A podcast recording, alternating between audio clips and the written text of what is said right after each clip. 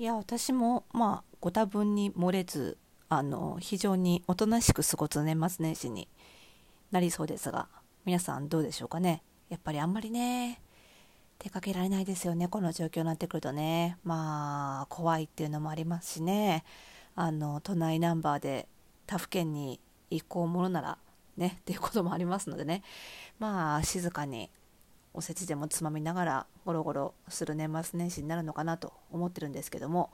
まああのそういうね自宅でお家で年越しっていう方が今年は多いということもあるのでちょっとねあの例年よりも早めにあのフォースタイルパーソナルスタイリストスクールの、えっと、次の期ですね、えっと、現在第10期まで開校してるんですけれども、えっと、第11期。こちらをね、えっと、3月にいよいよ開校するということで、えーと、スケジュールがやっと確定しまして年明けにリリースしようかなと思ったんですが、まあ、年末年始ねいろいろ、あのー、新しい学びをやりたいなと調べる方も多いかなと思いましてちょっと早めに、えー、リリースをしました。えー、で第11期ということでねまああのー、うちのスクール前からあのそうなんですけど、まあ、パーソナルスタイリストスクールと目打ってはいるんですけども、まあ、実際にはね本当にあのいろんなあのニーズで入ってきてくれる人たちがいてもちろんあの個人向けのねパーソナルスタイリングとかイメージコンサルタントとかになりたいっていう人がまあもちろん一番多いは多いんですけどもあのそれ以外にはすでに今やっている仕事の幅を少し広げるために入る方例えば、えっと、美容師さんとかあとネイリストさんとかが、あのサービスメニューをファッションジャ領域までファッションジャンルまでで拡大したいということで、あの入ってこられる方もいればですね。あとはあのまあ何をやるか分かんないけどもとりあえずそのファッションをいつか仕事にしてみたかったっていうことで入ってきてで結局あのー、なんだろうな卒業後はあのー、ファッション関係のその情報サイトウェブサイトの、えっと、仕事を請け負ってライティングをしたりとかあとね最近ファクトチェックって言って中身が正しいかどうかの確認。結構ファッションジャンルでもそのブランドの知識とかねいろんな専門知識が必要なのでそういうファクトチェックみたいな仕事も結構増えてきてるので、まあ、そういう仕事をしたりとかっていう感じで、まあ、ライティング関係の仕事に就いたりとかあのアパレル業界に就職する方もね全然他業種からいらっしゃいますしまあいろいろなんですよね。であの特にあのコロナ禍に入ってからあの問い合わせはすごく増えてるんですよ。でもその一方でこう入学するまでなかなか踏ん切りがつかないというか悩んでしまう時間が伸びている人もまたもう一方で増えてるんですね。でこのラジオを聴いてる方でもなんかあの、まあ、うちのスクールに入る入らないとかファッションの仕事するしないとかにかかわらず新しい学びをしたいとか起業したいとかって思ってる方多いんじゃないかと思うんですよ。こういう時代でねもう先がどうなるか分かんないからあのまあ、副業としてでもいいから何か手に職をつけたいとかね思ってらっしゃる方いると思うので、まあ、そういう方の参考にもなればなと思って今日お話しするんですけど多分その副業まあそれが本業にするにしろ副業にするにせよ、まあ、何らかの形で起業するっていうことですよねなりわいを起こすということじゃないですか。これってやっぱりやったことがなかったりあとは周りに起業してる人がいなかったりするとどういうこうステップを踏んで起業していくのかっていうのがなかなかリアルに分かんないんじゃないかと思うんですね。でそのリアルに分かんないからこそ自分なんかにはできない。でできないに決まってるんだからその準備のために学ぶなんて自分にはもったいないとかあのそういうふうに考えてしまう方が多いんじゃないかなっていうふうに思うんですね。でつい最近も、まあ、そういう形でねあの入学考えてる方に相談を受けたことがあってあのあなるほどなと思ってなかなかリアルには想像できないなと思ったことがあったのでちょっとその方にねお話ししたようなことを今日お伝えできればなと思っております。それではスタートです。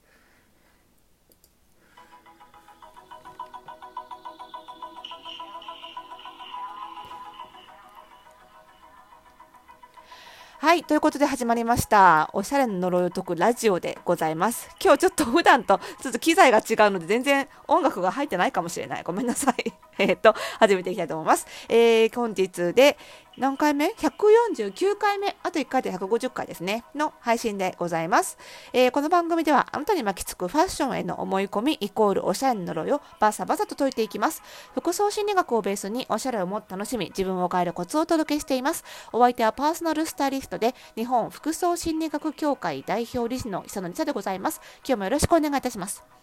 ということで、まあ今日は、ファッションへの思い込みというよりは、まあ、起業に関する思い込みとか、まあ、呪いを解いていければなと思うんですけど、あのー、まあ、この間ね相談を受けたのはそのファッションにはすごい関心があると。で、あのー、学びたい気持ちもあるけど全然今ファッションに関係ない仕事をしてる。まあ、うちのスクールそんな人ばっかりなんですけど未経験向けなのでね。全然関係ない仕事をしていて学んだところで自分が今現在ファッションセンスがすごくあるっていうわけでもないし仕事にできるかどうかも分かんないと。全然想像がつかない。なのにこんな受講料も払ってねあの家族もいてあの子供もいて時間もかけてやるっていうことがなんか贅沢な気がするとか自分のわがままに過ぎないんじゃないかなんか無駄になっちゃうんじゃないかみたいなことで悩んでるっていう方がいたんですよね。でまあそういう話ってすごくよく相談を受けるんですよね。でもちろんねその受講料をどう考えるかっていうのは個々人の家庭のね、ましてや家庭をお持ちだったら自分一人の話ではないのでね個々人のあのそれぞれの家庭ご家庭の家族ご家族と話し合うべき問題だとは思うんですよね。そのうちの受講料がその家庭に対してどれぐらいの経済的インパクトなのかっていうのはね本当にそれぞれ違いますからあのそこは考えるべき問題だと思うんですけどただその起業っていうのをあまりにすごいことって捉えすぎてるんじゃないかなっていうのがすごくあってでこれってもしかするとそのよくあるなんだろうな情報商材というかなんか起業して一発当てましょうみたいな そういう系の企業塾だと一発当てましたっていう話ばっかりするじゃないですか。ねいきなり初年度からね、なんだ、月賞1000万いきましたみたいな話ばっかりするじゃないですか。なんかそういう突拍子もない話をするから、逆にリアルじゃなくって、人が起業から離れてんじゃないかって気がするんですよね。だから、もうこっちとしてはいい迷惑なんですけど、本当にああいう夢ばっか語られるのは。まあ、基本的にそれは、あの、決勝1000万なんていくはずないって、ね、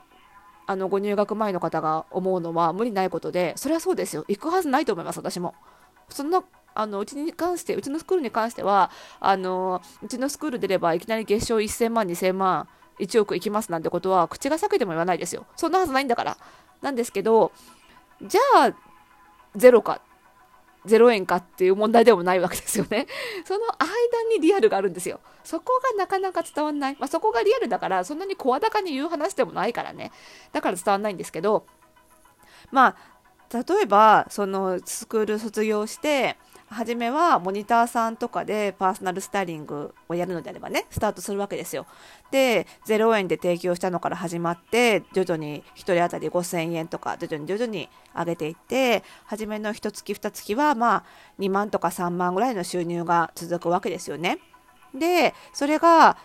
もう少し経ってくると、だんだんそれが5万になり、7万になり、みたいな感じで、で、あの、副業として本業もと並行してやっていこうっていう方の場合には、やっぱり活動日時、活動日、日数が限られてくるので、あの、まあ、月、月収10万から15万ぐらいでもうそれ以上こう日にちがなくてできないからそれが上限でストップになっちゃう方もいるし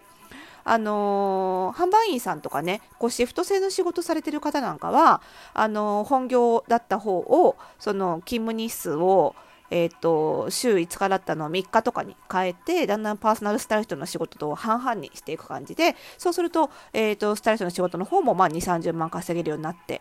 みたいな感じで、まあ、半年から1年ぐらいかけて、え受講料がペイでき、ね、受講料の分がトントンとなり、そして2年目から丸々黒字になっていく。みたいなのがリアルですよ、やっぱり。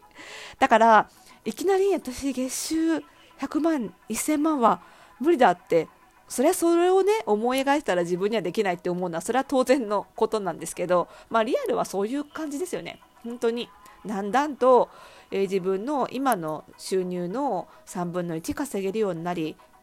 2分の1稼げるようになり、8割稼げるようになり、10割でじゃあスタイリストを本業にすればそれより上に行くかっていう話になってくるのでなんかそういうふうに思い描いていただくとこうこの今から払う受講料があのどれくらいでプレイできるのかみたいなのももう少し現実的に考えられるしご家族とも話し合いしやすいんじゃないかと思うんですね。だからまあそういうそのリアルなスクールですので あの、ね、あのコツコツとなりますけどねあのそういう感じなので、あのー、なんだろうなあんまり怖がることはないんじゃないかなって企業って言ったってね思いますので。で企業の第一歩当然想像できないのは分かりますので、まあ、その辺までねじっくり伝えていきたいなとは思っているんですよね。まあ、開業講座っていう講座でその辺りはかなりじっくりお伝えをしてるんですけども